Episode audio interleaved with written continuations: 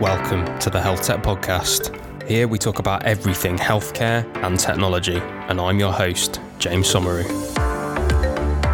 Hey, everybody, super excited to get this episode out for you today. So, my guest is Mette Dyhrenberg, and she is the CEO of. So they have got a patient and data centric approach to tackling autoimmune disease, and it's based on helping people identify their unique, individualized triggers. The results of their brand new clinical study in lupus patients was just published in uh, JMIR, showing clinically significant and meaningful improvements in quality of life among patients. So, uh, uh, through that lens, uh, by correcting her own autoimmune disease, by just analysing her own data, it's an awesome episode. We get into some really cool topics. I hope everybody enjoys it. So, Mette, welcome to the Health Tech Podcast. How are you doing this morning? Very early morning for you, in fact. Yeah. yeah, I'm. It's it's actually quite funny because I'm one of those people who, if I could, would go to bed at 2 a.m. So uh, 5 a.m. is wow. Uh, this is me stumbling in the dark, but I guess that's the entrepreneur journey in general, right? Absolutely, a journey of uncomfortability all the time. Getting comfortable with being uncomfortable, arguably, is one of the definitions that you have to conform to to be an entrepreneur. It's a very comfortable 10 a.m. for me here. I will just add. So I'm sorry that I've got you up at 5 a.m. Like as I say, I could have rescheduled it, but but no, glad it to. Uh, it wouldn't be it wouldn't be uh, determined as a roller coaster ride if it didn't. Absolutely, it. and you know you can test it. See how productive you are today. Who knows?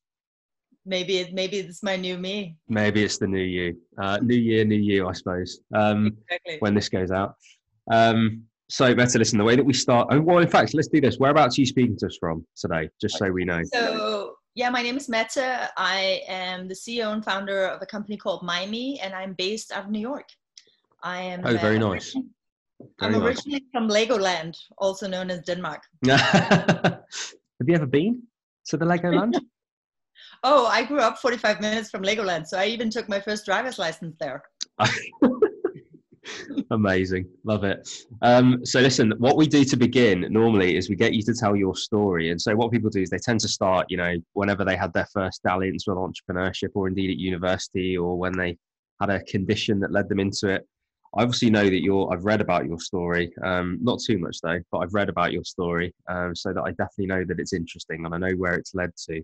But for the benefit of our listeners, what, why don't you give us the long version? Well, if, if, if you're saying, well, the first uh, endeavor into entrepreneurship, it started when I was three. Apparently, when my father built me a small wooden stove, uh, my grandfather from that day on had to pay for lunch. through my little stove. And apparently, the joke was that it was the same coin that he paid me with every day. Amazing. Because apparently I gave it back to him every day because I wanted repeat customers. Amazing. well, there's me thinking you were a social entrepreneur. Some conscientious capitalism, but no. exactly.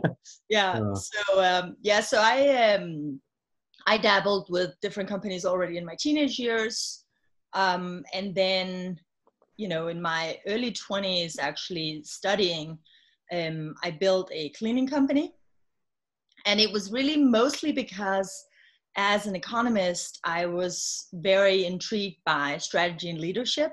Hmm. And I thought to myself, I can sit here at university and read about this, or I can try and do it. And I was like, there's nobody who's going to give a 21 year old a leadership job in any way, form, or shape. So unless I built the job, it's not going to happen. So I basically um, built a company around the structure of how how to to sort of re you almost have to think about in the us we have something called handy but think about like handy in like the 90s uh, denmark. So um, the idea basically was to change the way people thought of cleaning because i think to a large extent it's about trust it's letting somebody into your home there's a lot of different aspects of it that um, that plays a large role. So uh, so it was it was an interesting thing, and I I basically built sort of like an offline algorithm. I had, you know, if you were a lawyer, you would have a law student working for you. I would always have people meet beforehand, and it was it was my first endeavor into the space. And when I sold, I had 160 employees. Wow! And uh, and I really uh, am thankful that I started out in such an unglamorous space because it really taught me that in the end of the day, it all comes down to relationships and people. And if you treat people right, they treat you in the same manner. So I think um, that was sort of my my first real company, and, and that's amazing. So you sort of it was like personalization almost of of cleaning and and that process, which is super interesting. I suppose, yeah, because what cleaning companies can I even think of that would that would uh, I suppose profile the customers and give them a personalized experience? Probably probably none. But it sounds like that's what you guys did, and arguably what Handy do. Exactly, and and I think what it was about meetings, pe- meeting people where they were and their needs where they were. Right. So our typical customer was a family, successful family in their early 30s with kids and a lot of needs. So there was also the benefit of a lot of hours. So you could pour your energy into these clients because they actually there was a, a huge return on on the on the individual family. But it was also about uh, making sure that there was a relation, right? And I I've prided myself in like 10 years after I moved from Denmark, I ran into one of my former employees in the street and she said, Well, you know, you used to say to me that everything came down to those moments. And she goes, I actually work as a partner today in the law firm that I used to clean for the owner of. So it was wow. sort of interesting to see that, you know, there is something to to be said about that. That's amazing. So she went from cleaner to partner. Exactly. was a, was a student at the same time, I imagine, but exactly. still. Yeah. God, so, the, P, the PR and the press on the back of that must have been uh, writing itself, honestly. oh, funny. That's, yeah. That's so incredible. anyway, so not to spend all of my time on a cleaning company that's you know 20 years uh, ago, because it's actually this year it's been 20 years since I sold. 20 years ago. Wow. You don't look yeah. old enough for that to be the case. How old were you when you started so, the company? Um, so I was 21. Wow, that's incredible. Yeah. Congratulations. Thank you but I think the the big thing for me really was that as as a sort of parallel to me being entrepreneurial and curious about the world, I also had this personal problem, which was that at the age of 14, I had been diagnosed with an autoimmune disease. And, you know, really spent the first half of my 20s in and out of hospitals, and the second half of my 20s accumulating more disease labels and, and setting out to be a chronic patient. And what has always sort of um, distinguished my the companies I've built has really been about solving for a problem. Um, in this case, it wasn't really with the idea of building a company. It was really solving a personal problem. And autoimmune disease has traditionally been looked at as over 80 diseases based on where the body was getting attacked. And we're fundamentally asking a different question, which is why. And when you're asking that question, you're essentially looking at the mechanism underlying it. And that was what was interesting um, to me at that extent. Um, but to sort of pare it back, obviously, you know, when you set out, I had this idea that personalized medicine would sort of, you know, sort of show up as a part of the of, of the journey. But to be fair in that moment when my doctor told me that there was nothing that they could do beyond um, the, the treatment i was getting it was very clear to me that it was up to me. And you might be disempowered as a patient but there is an empowerment as a human being in that moment of, of sort of taking back the power. And in my case as an economist I really did the only thing that I knew how to, which was turn to numbers. And so at first it was journaling in little notebooks and then turning that information into um, Excel spreadsheets, uh, seeing that there was a lack of metadata. So it started texting myself so that I would know when things had happened and really starting correlating. And the beautiful thing about when you write things down is that you start paying attention. So it became very clear that there was a big correlation between what I did and how I felt. And in five months, I proved I wasn't a cardiac patient. and I had done weekly EKGs, blood thinners, cholesterol lowers, you know, whatever my grandmother was supposed to be doing, I was doing in my 20s. So I thought, wow, every time I got another autoimmune diagnosis, they always told me it was because of my underlying cardiac issues. But if I actually don't have that, I should be able to actually reverse all of it. And I think from from the beginning, the fact that I didn't know anything about healthcare was really my lucky stroke because as much respect as I have for doctors and for everything that we've learned to date, autoimmune disease is really incredible heterogeneous. And so the frequency and the severity of symptoms, as well as the response to any treatment, vary from individual to individual. So not knowing anything meant that all I had to do was look at my own body, my own signaling, and really using that feedback loop was how I was able to, in 16 months, normalize my blood work, reverse six autoimmune conditions, and taper out of all my medications. So I've been wow. drug and free for over eight years now. So it really, if you think about it, was applying um, process optimization, like uh, a Deming or Agile process to your own body. So thinking about your body as a closed circuit computer system that needs debugging because autoimmunity generally is one of those um, you know i always laugh about it but it's like autoimmunity is characterized as your immune system quote unquote getting confused and attacking itself. But in what other huge disease area would we be okay with like confused?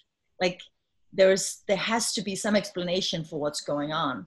And so what we do today is um, is we basically built a program that has sort of three legs first it's an app for data collection then it's data analytics to analyze the patterns and understand what is actually going on using the timestamps and the insights and then it's turning those machine learnings into human behaviors by having health coaches shepherd people through the program. And I always think of it as sort of replacing lab work with computer power. Because at the end of the day, when things are removed in time or otherwise hard to decipher, it's like looking for the needle in the haystack. Um, our minds are not the best tool. This is something computers are amazing at, figuring out exactly that you know three hours and 10 minutes after a diet coke is when you also colitis is is flaring or whatever the the case might be so um it's fa- I mean, it is fascinating stuff, and I'm not just saying that. I've been involved in a few conversations recently about um, about about the origination of disease and the origination of conditions, and how epigenetics fits in, how interestingly, you know, people say that a virus causes a common cold, a virus causes coronavirus, but actually, there, there, are studies that if you put a virus in someone's nose, only 20 to 40% of people actually get the virus. So, actually, the virus is a cause, but it's a small cause. There's also 60% of other, at least, of other potential causes that might be very similar to the sorts of things that that you're looking at. You know, overdosing on caffeine, too much adrenaline. Um, you know, under exercising, overeating, like all of these things can can also be causes for all of these things. And I think the interesting thing for me is that you know, as a, as a young doctor, I'd have been extremely cynical about anything like this. As a, perhaps I don't mean younger, I just mean inexperienced. I suppose I would have been extremely cynical but the point is, is that as I've got older and and and got myself more involved in technology and digital therapeutics and uh, behavior change as a mechanism as, of prevention, it seems that you know what you're actually doing and i wrote it down is that you're you're collecting data on people's behavior. You're then analyzing that data and applying machine learning. And you're then saying that x equals y. You don't want y so don't do x. It's it's pretty much as straightforward as that but it's then applied in a very complex way to or not even a complex way but you're ending up with um, the, the resolution of a complex condition because you're noting these trends and you're doubling down on what works and it's a very scientific process that oh, totally. actually. It's, it's, a completely data driven process. Yeah. And the, yeah. and the goal is obviously the behavior change.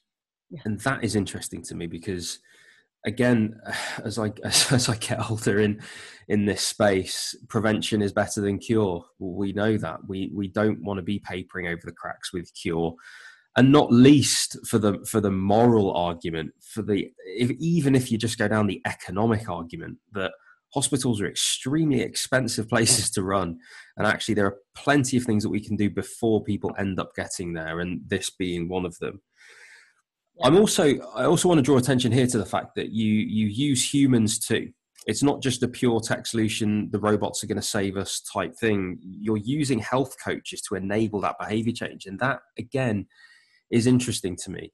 I think there is a, a reliance on oh, ahead. technology. I was going to say that just there is that reliance, I think, on people, or perhaps a, a, a, miscommunication from the technology world and the health tech world that we think apps are going to save everyone. We think that downloading an app on the app store and just tracking something is going to do. Things. It's not. It's the behavior change. I think it seems that companies like yourself also accept that the adoption of it is the big thing, making it sticky, making it work into that person's life, that personalization that's obviously been a key theme for you in the companies that you've built. Yeah. Tell me about that, that kind of, and I've heard it described before as a blended model of, of technology and humans, but it seems to me that that's really how you make these things stick. I think from my perspective, you know, obviously I've, you know, researched avatars and virtual and all these different things. And I think in the future we might we might blend things up. But I do think that as an autoimmune patient, you have typically spent five to seven years undiagnosed.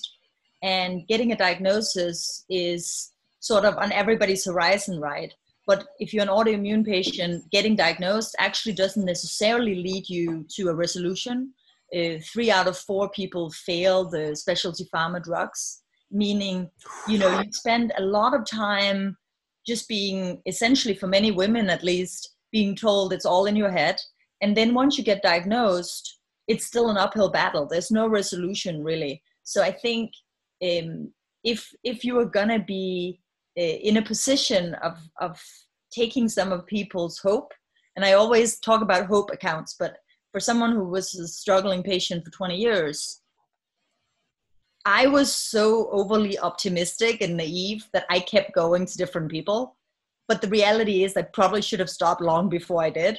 And i think every time you use up a little bit of hope that you have that you can find a solution and i think as a solution you have to be very um, careful around how you treat people and that hope. So one of the big things for me is that having humans mean you are in a position we, we don't hire anybody who has not reversed their own autoimmune disease applying our methodology. Interesting. Um, it's actually imperative to me that the person who shows up at our door has enough faith in us already to to jump off you know sort of a leap of faith in terms of believing that there's something out there that can help them.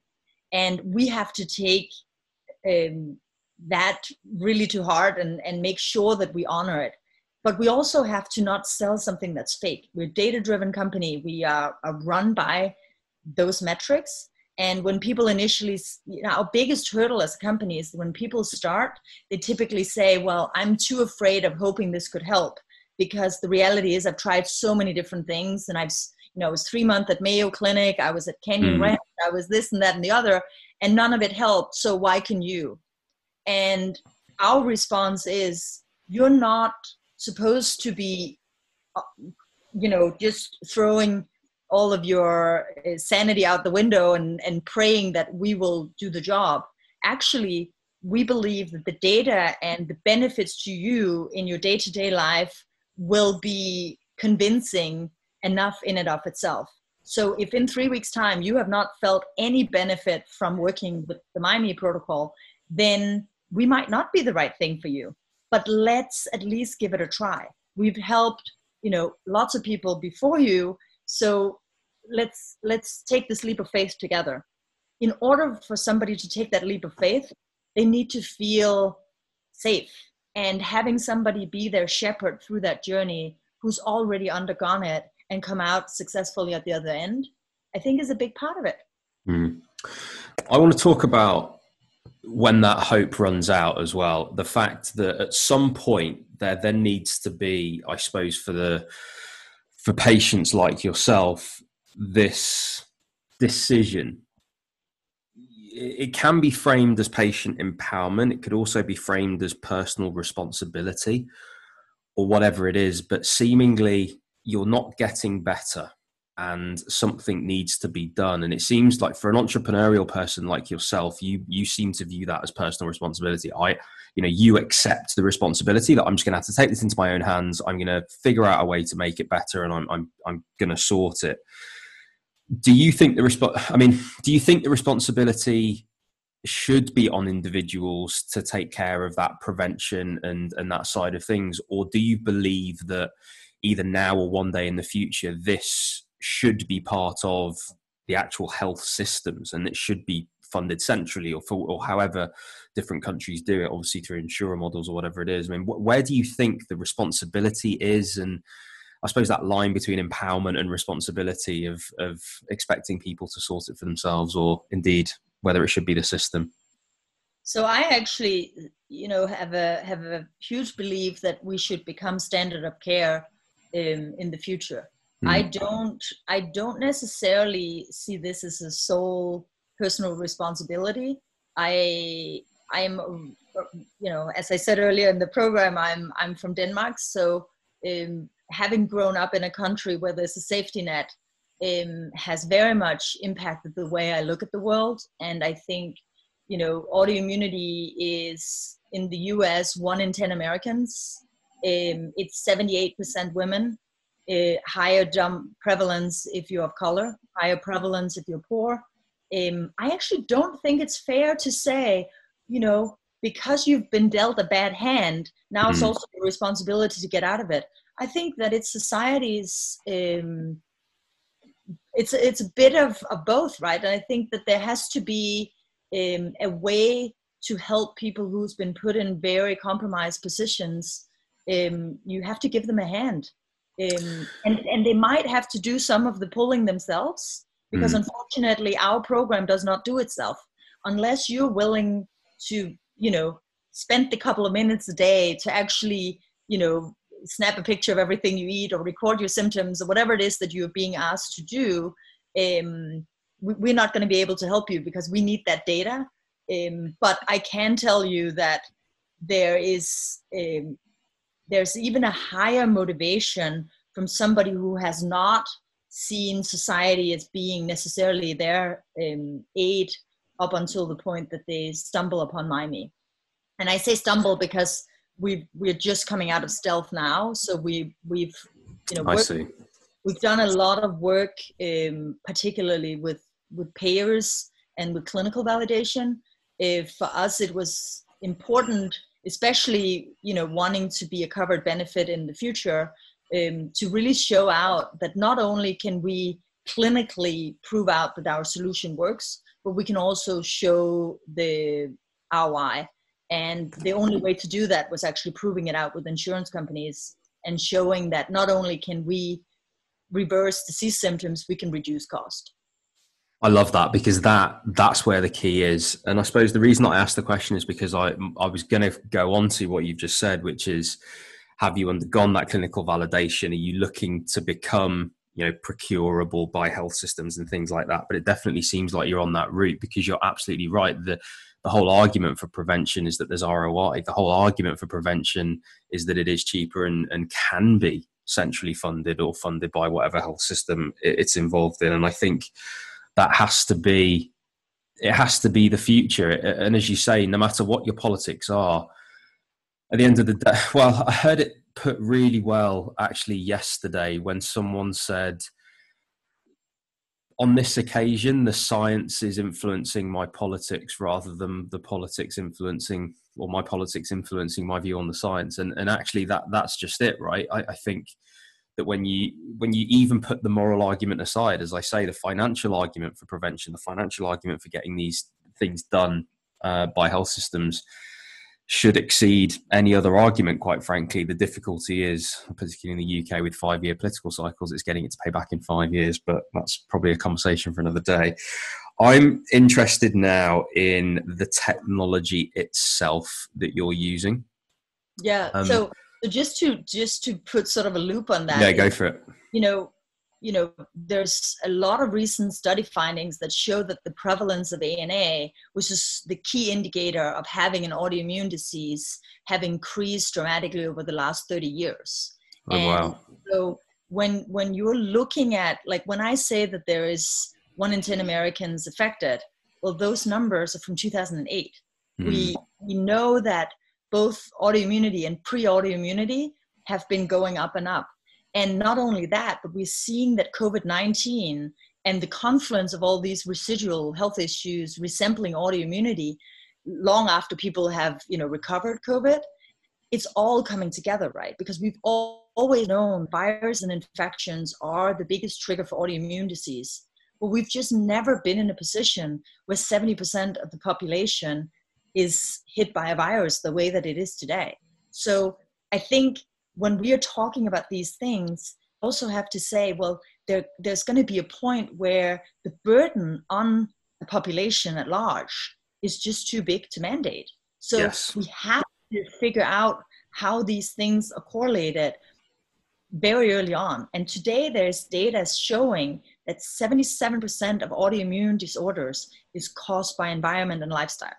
So when we are looking at these things, we are we are basically if we're saying at least for the 20 years that i went to doctors asking is there anything i can do about my psoriasis about this or that or the other? I was always told no you know use this cream there's nothing you can do. There's some and then they would you know quote some specific study about one or two things. But you know we, we see people eating it all the time with no problem but the reality is that 77% of what you're doing is caused by these things and i think to a large extent the, the people who come to us, and then I'll get on to the technology question, but the people who come to us, they have a hundred different rules, but they're intermittently cheating on all of them because they have no idea what actually works for them. So mm-hmm. what Mymee does is they provide you with a blueprint. We help you find the needle in the haystack. In my own case, it was chicken. Like I promise you, if somebody had told 14 year old Mette, stop eating chicken, I could have I could have easily done so.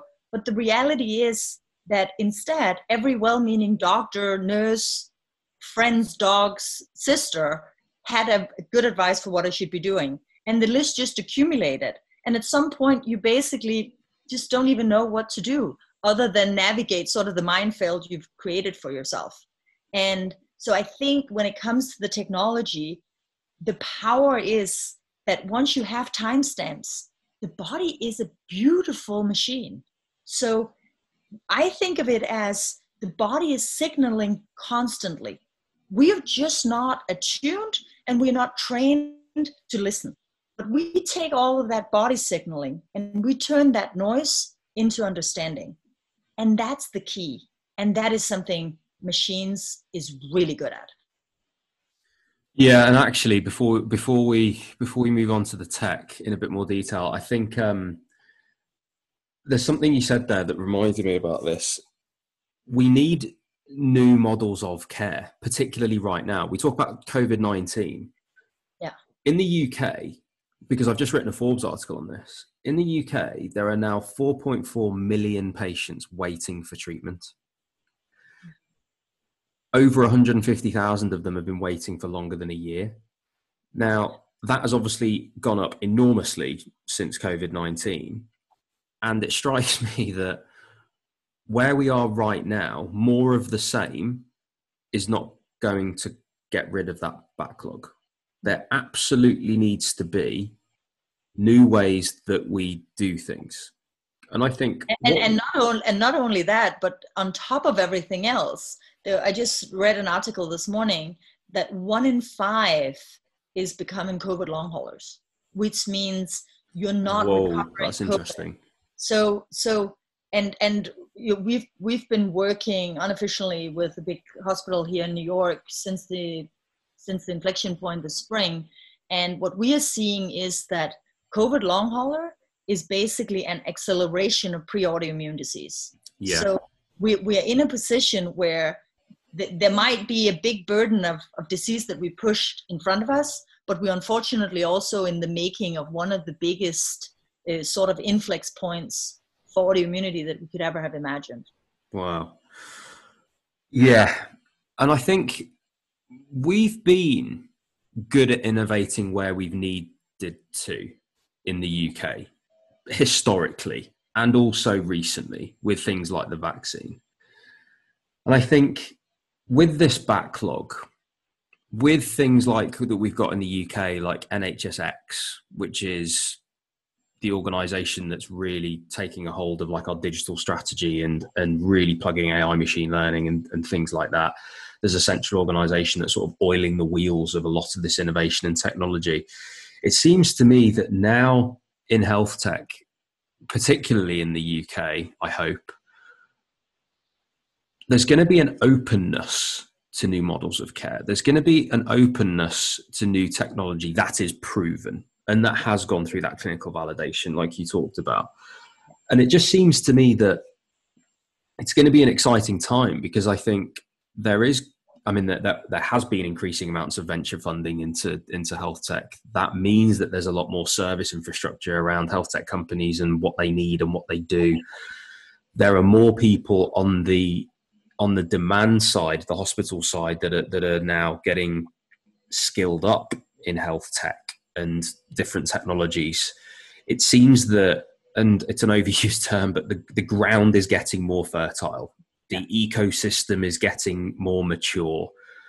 And i think i think this year has been a, a, really interesting one. In the background lots of things have happened to facilitate the adoption of new technology in response to covid-19 and i think attitudes have changed. And I, I think new models of care are going to emerge. I think companies like yourself and i don't know if you've got any activity in the uk we'll probably come on to it in, in a sec but like companies like yourself that can have it that have a genuine value proposition of a means of addressing that backlog for organizations which there's there's going to be financial incentives around clearing that backlog i imagine for for different organizations. There probably already are.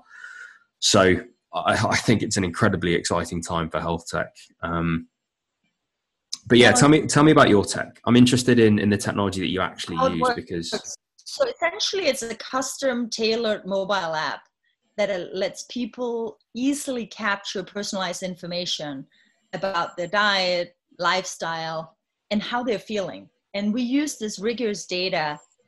It's basically a, a rigorous data analytics process to analyze the data for hidden patterns, showing the correlation between triggers, symptoms, and ultimately better outcomes. Mm um, my dream was really to make it possible for people struggling with autoimmunity like myself um, to feel like themselves again. So the name Mymee actually comes from this idea of mirroring yourself, the My Me. And I always see Mymee as sort of like the doppelganger hmm. because we think we know how we live. But if you interviewed 10 of your best friends around how they eat, and you then had them take a picture of everything they eat, I could tell you that those two are not overlapping. And it's not that people want to be dishonest about how they live, it's just that we do something and then we make exceptions, except when that exception become the rule. Um, and I think we we we forget um, sort of what we've done, or we make false positive correlations, right? So the amount of people that we see that have a list of 300 things they can't eat, and the minute we figure out that it's actually cauliflower and broccoli that you can't eat, then you can reintroduce all the other things that you haven't eaten for years because you thought they were reactive.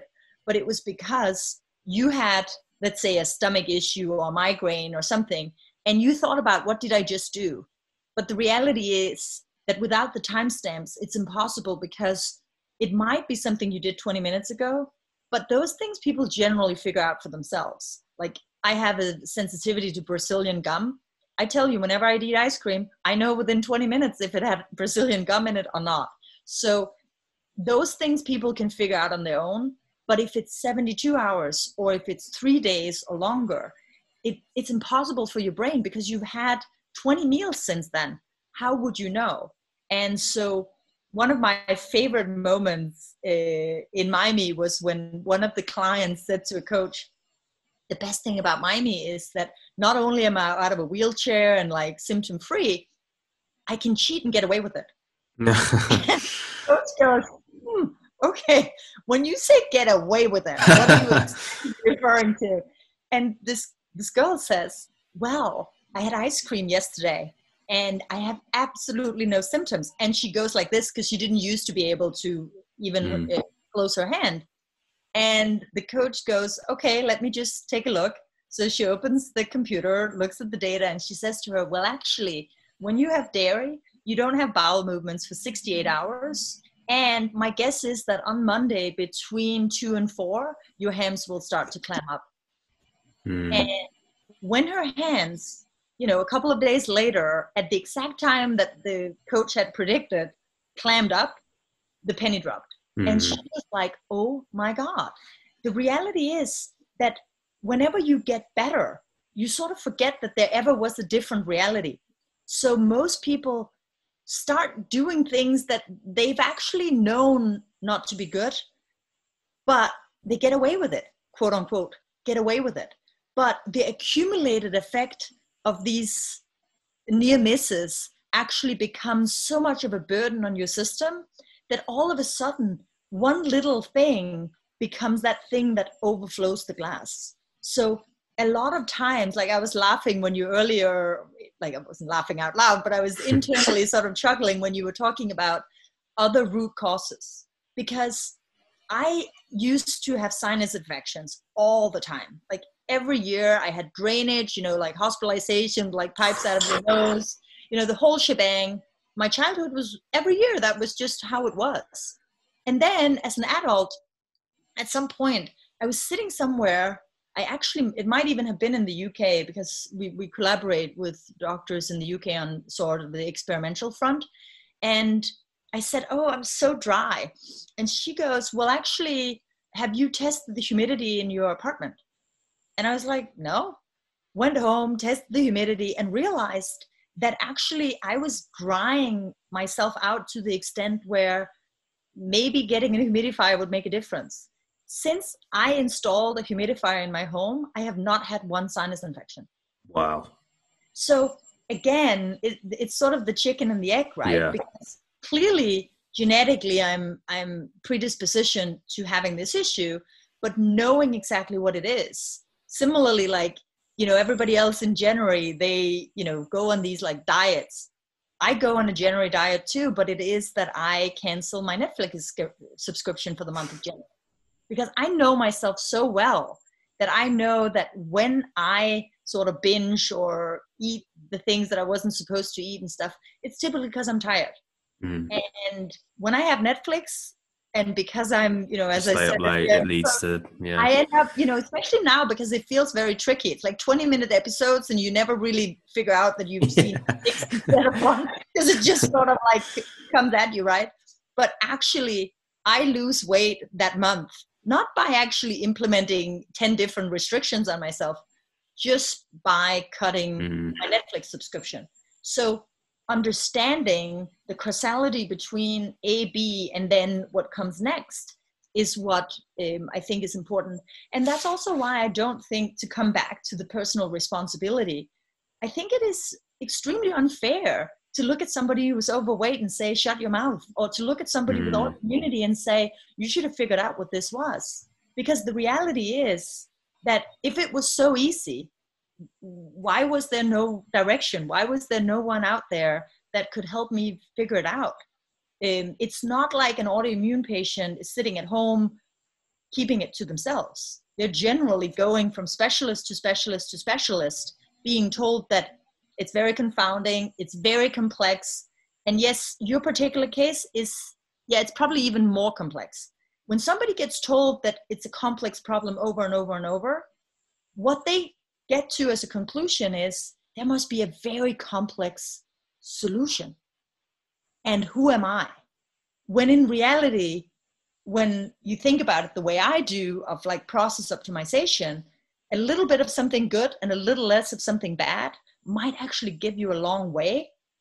But you're overwhelmed, you're tired, you're like the the the reality is that it's hard to take those first steps, which is why I think having that human hold your hand through the process, I think is an important thing. And I also think that when you have machine learnings, if you don't translate them, in, them into people's behavior, then it doesn't matter.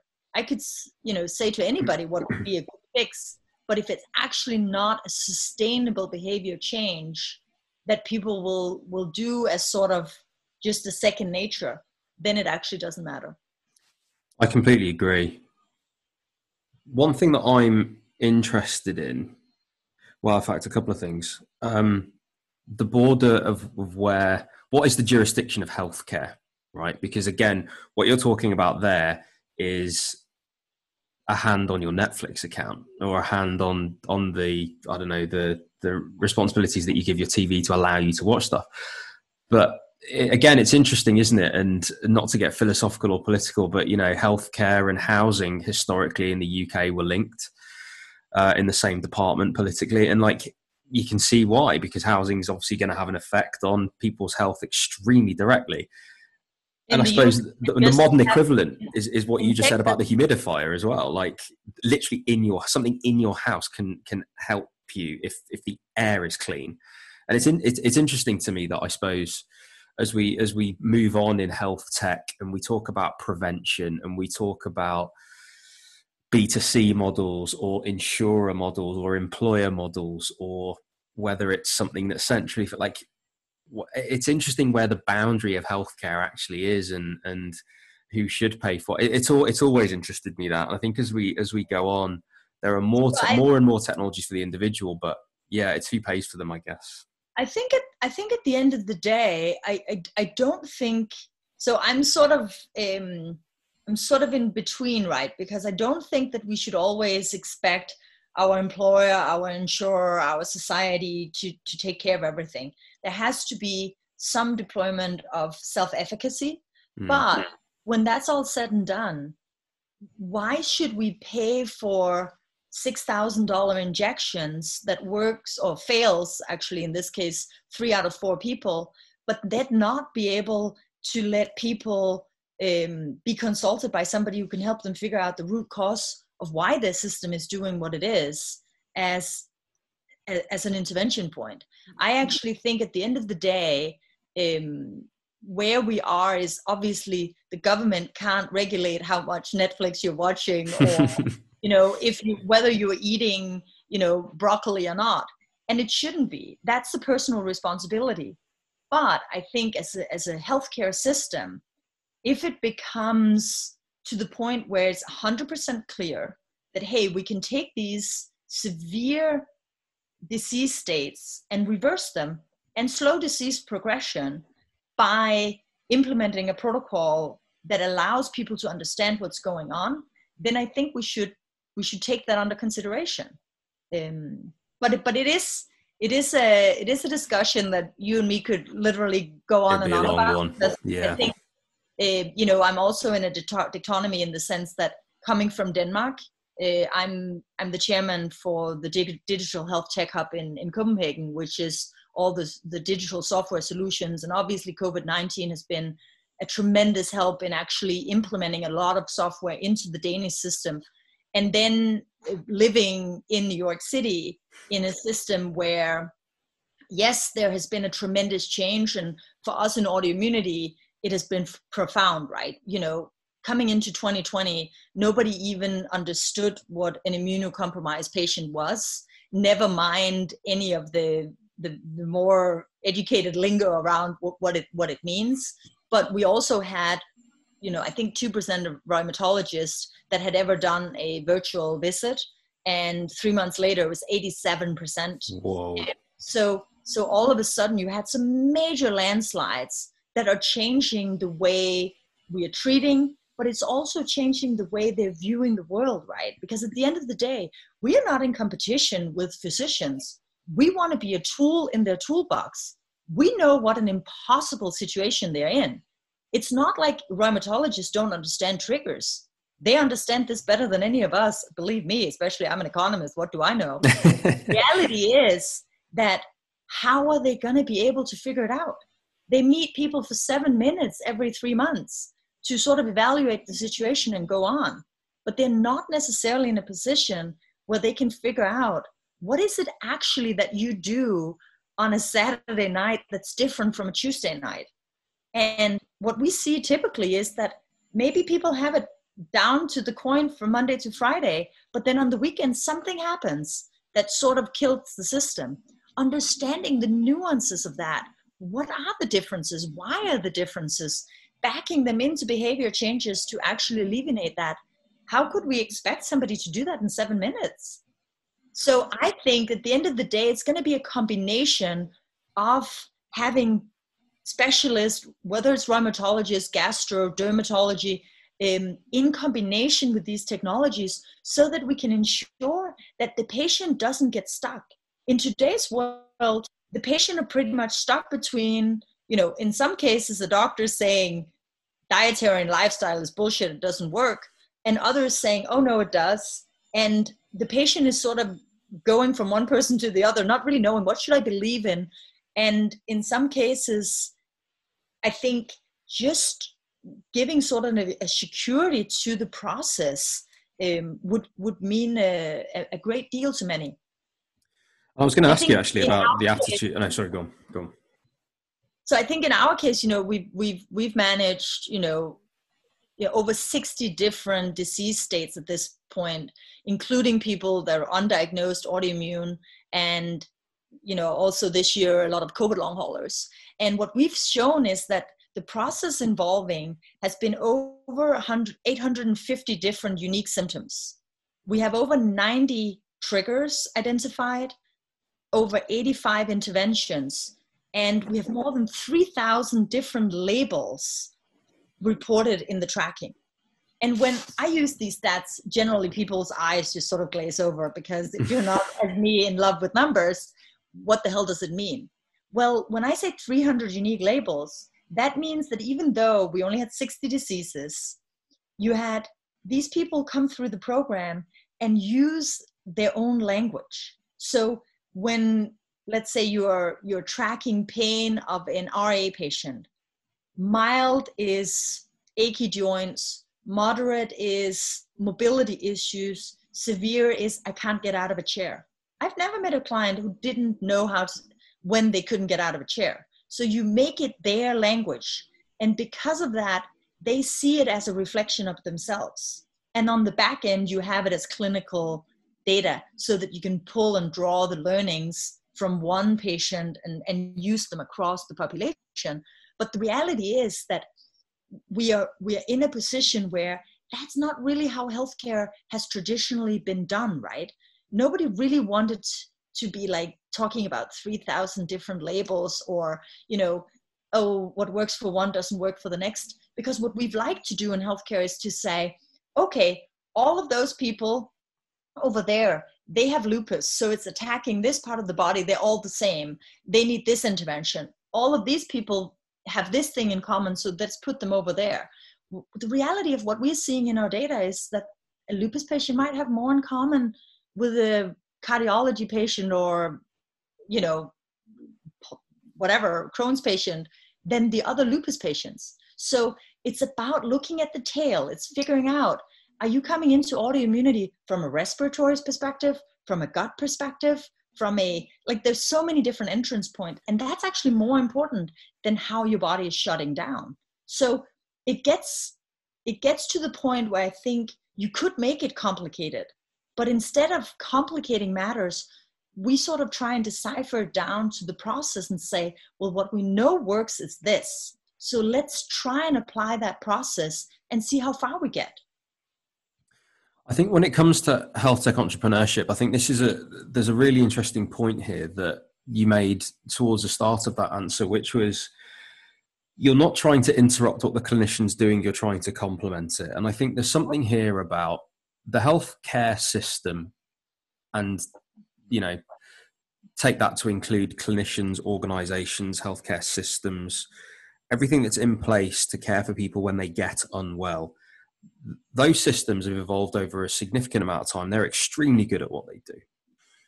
There's always going to be an element that's going to be not as easy for them to do. And in this case, the more and more that we get towards that personal responsibility and prevention, it becomes increasingly difficult to get involved in that for the healthcare system, arguably. And I think this is a really interesting area for entrepreneurship because if you can build tools that can help those clinicians, that can be, as you say, another member of the team. We yeah. all different pieces of the puzzle. And in Correct. order to see the beautiful picture, you need all the pieces of the puzzle to actually fit together. Correct, because when I was gonna, I was gonna ask you about the attitude of clinicians and organisations towards your product, and I think that when framed as we know you're good at what you do, which is dealing with lots of information about the patient and coming up with both the scientific and an artistic point of view of what needs to be done next. We're just the tech company in the background that's going to feed you more info. And we're going to feed it to you in a really nice, palatable, very UI, UX friendly way.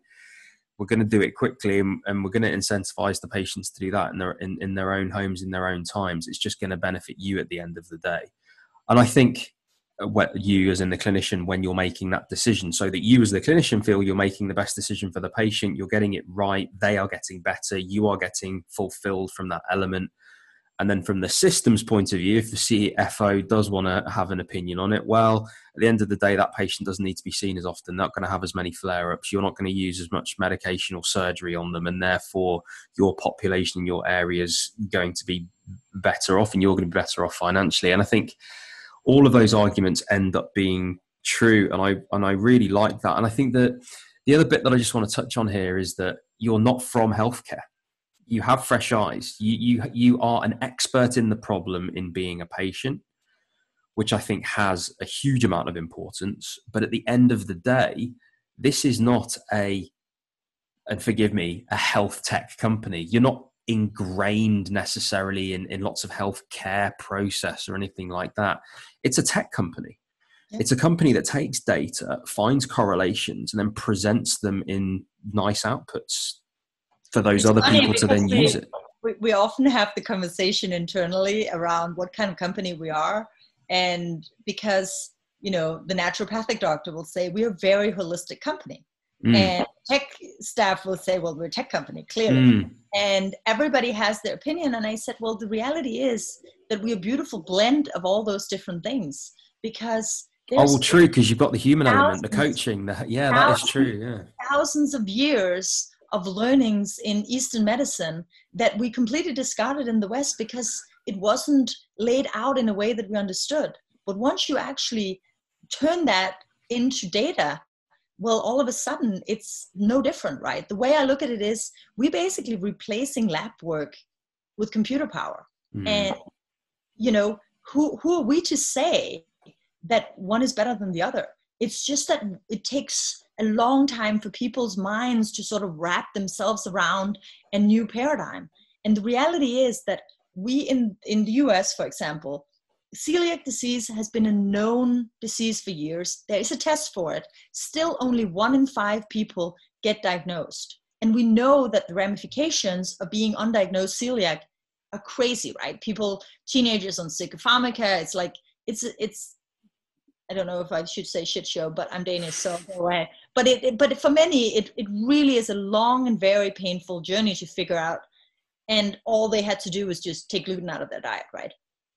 who are we to say that among billions of people there isn't other uh, reactions that are similar so you know i'm allergic to chicken is it a protein is it an enzyme is it whatever we don't know yet but a lot of times with innovation it's sort of you observe something you replicate it and then a decade later you figure out why it is today i might not as a company need to understand why you specifically are reacting to egg or broccoli or cauliflower. In many cases, we do know the reason, but in other cases, we have no idea. We can just see that your system is reacting in a similar fashion to a celiac patient to gluten, to this or that.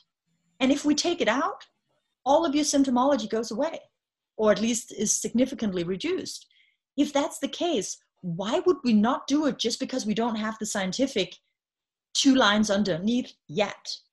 I think it's it's sort of um, the path that we have to take as an evolution in healthcare is to say it's not perfect yet, but it's as good as as good as it gets is to actually be looking at the patient and understanding what is beneficial to the individual. And then once we have enough individual learnings, we can line them up next to each other and figure out what's going on. We can already now say, and we've only had you know we've we've still in the thousands. We're not like a major company but we can still at this early stage say that if you have lupus there's certain organ involvement that you have that is specific to you that has not even been described in medical history. And that's fascinating because once you start actually making these small new discoveries you start painting a new picture of what's out there. And i think if you can if you can keep painting at some point you might actually be able to take that layer up and say well where do we then look in the genetics? How does this impact the dna because right now you know you you have a meeting with like the leading geneticists in at ucsf and they're like yeah we've basically mapped out um, ms the problem is it's 96% of the population that fits the criteria so then what are we going to do that with it but if we could figure out what is the one or two things that actually differentiates them from the rest of the population, then we would have a much better shot at getting ahead of it. This acknowledgement that there are some things we don't know, I think is very, very important. I think it's it's also it's almost like there's an insecurity amongst and i don't want to name any particular professions or anything but even even i kind of manifested this possibly as a you know again a, a junior doctor a medical student that you it, it, attracts people that are logical it attracts people that are scientific and therefore you kind of think that there's a, a process and an answer for everything.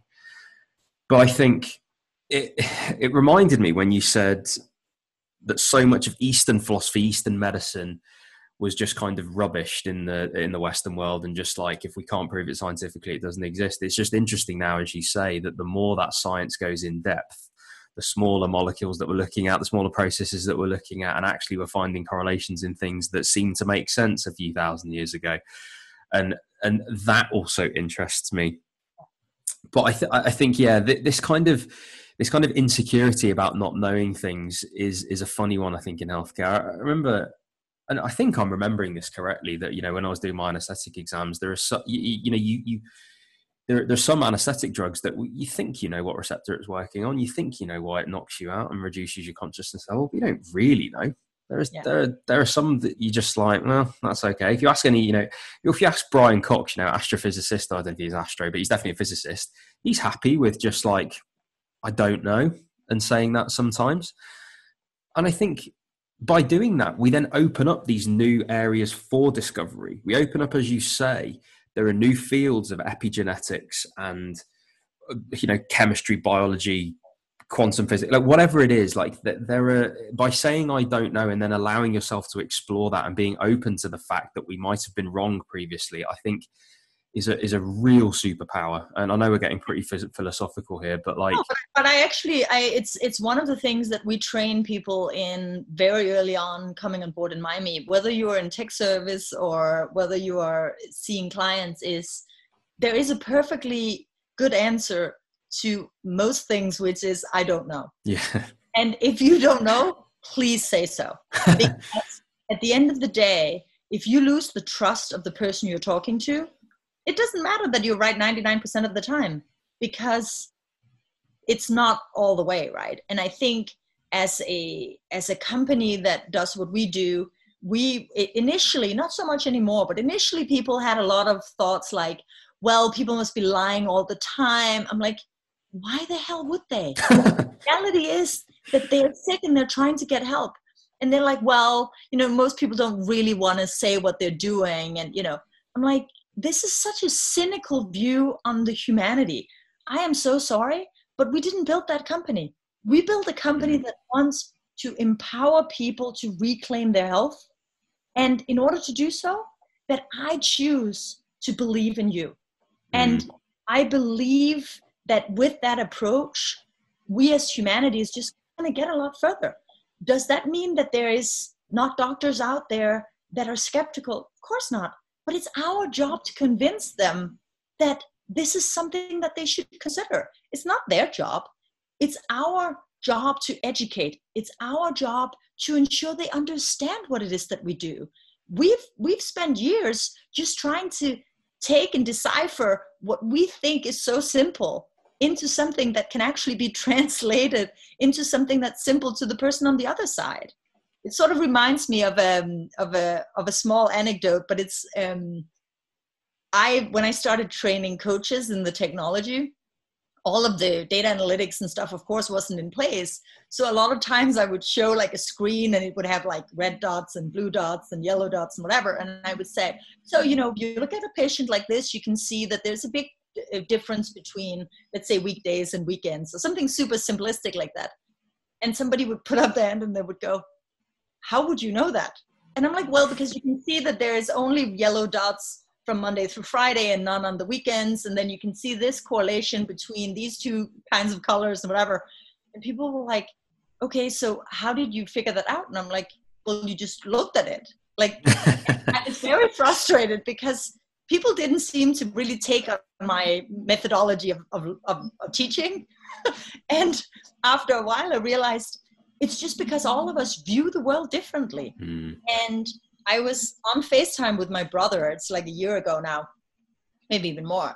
And his son, who is like a replicate of me, was lying on the floor making a puzzle, but he was doing it with the backside flipped up.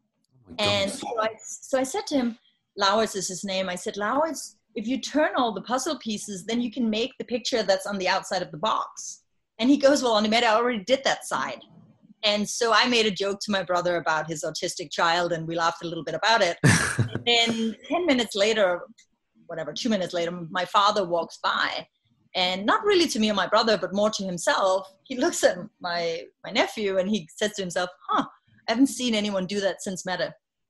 And it made me think that I've probably always viewed the world in patterns. Mm. But one of the things about us as human beings is that we take for granted that what we see, that what we experience is similar to what the person next to us is doing. So when when we have like I had a dad call me and say that he had just like bawled his eyes out because his 9-year-old daughter had said to him, and daddy, the best part about Mymee is that now I don't have stomach ache. You know, like the kind of stomach ache you have whenever you wake up? And he had said to her, What do you mean stomach ache? I didn't know you had stomach ache. And she goes, Well, doesn't everybody? Because she had never known different. So she had never told her parents about waking up with a stomach ache every day because to her it was normal. It was, and I think that's the biggest problem in healthcare is that we take standardized metrics and we make them true. The reality is that there is no such truth. There are guidelines, but guidelines, when enforced over long enough periods of time, become truth. And that's problematic. It's problematic when I, in a lupus study, all of a sudden notice that I have a significant amount of people that are getting Botox in their faces for myoplasmia. And I thought, that doesn't make any sense. So I started interviewing and I realized they were all severely magnesium deficient. So we gave them, you know, high dose magnesium. None of those women are getting those Botox injections today. Were they low according to the traditional metrics? No. But the reality is that when you have a thousand issues, you have to have some guidelines to look at. Yeah. The problem is if you're an outlier and you don't fit into that nice bell curve, you're generally taken out. Mm. Think of Mymee in the opposite way. We are only looking at outliers. And when you collect enough outliers, then they start actually having beautiful patterns emerge in their own right. Oh, I love it. We need to wrap up, but I want to know from you whereabouts are you right now with Mymee in terms of you mentioned coming out of stealth mode. You you mentioned work that you're doing with the UK for research, and obviously you're based in New York, so you must have stuff going on there. Yeah, what where, whereabouts are you with I suppose your your rollout, your go to market, your scale? Indeed, if it's got that far. So um, we started out in the payer market. We also in the self-insured market, um, and it was really to validate the product and, and the clinical side of, of the spectrum um, it takes a long time to get adapted in the market in general. Um, but we're going out to consumers this year. Um, we believe that it's everybody's right to be able to choose this. Uh, would we want to pave the way for reimbursement and having it be a covered benefit down the road? That is definitely some of the work that we're going to do. But we're not going to be sitting on our hands waiting for that to happen uh, while patients are suffering. So we are going to go direct to the consumer.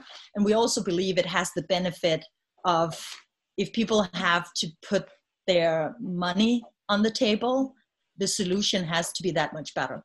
Yeah. There's, there's uh, just something about the healthcare system where if your doctor gives you something, you're sort of okay with it being clunky because well, it is healthcare, and you're sort of laughing at it. It's given to you in a room that looks like it was taken out of the 1970s, anyways, right?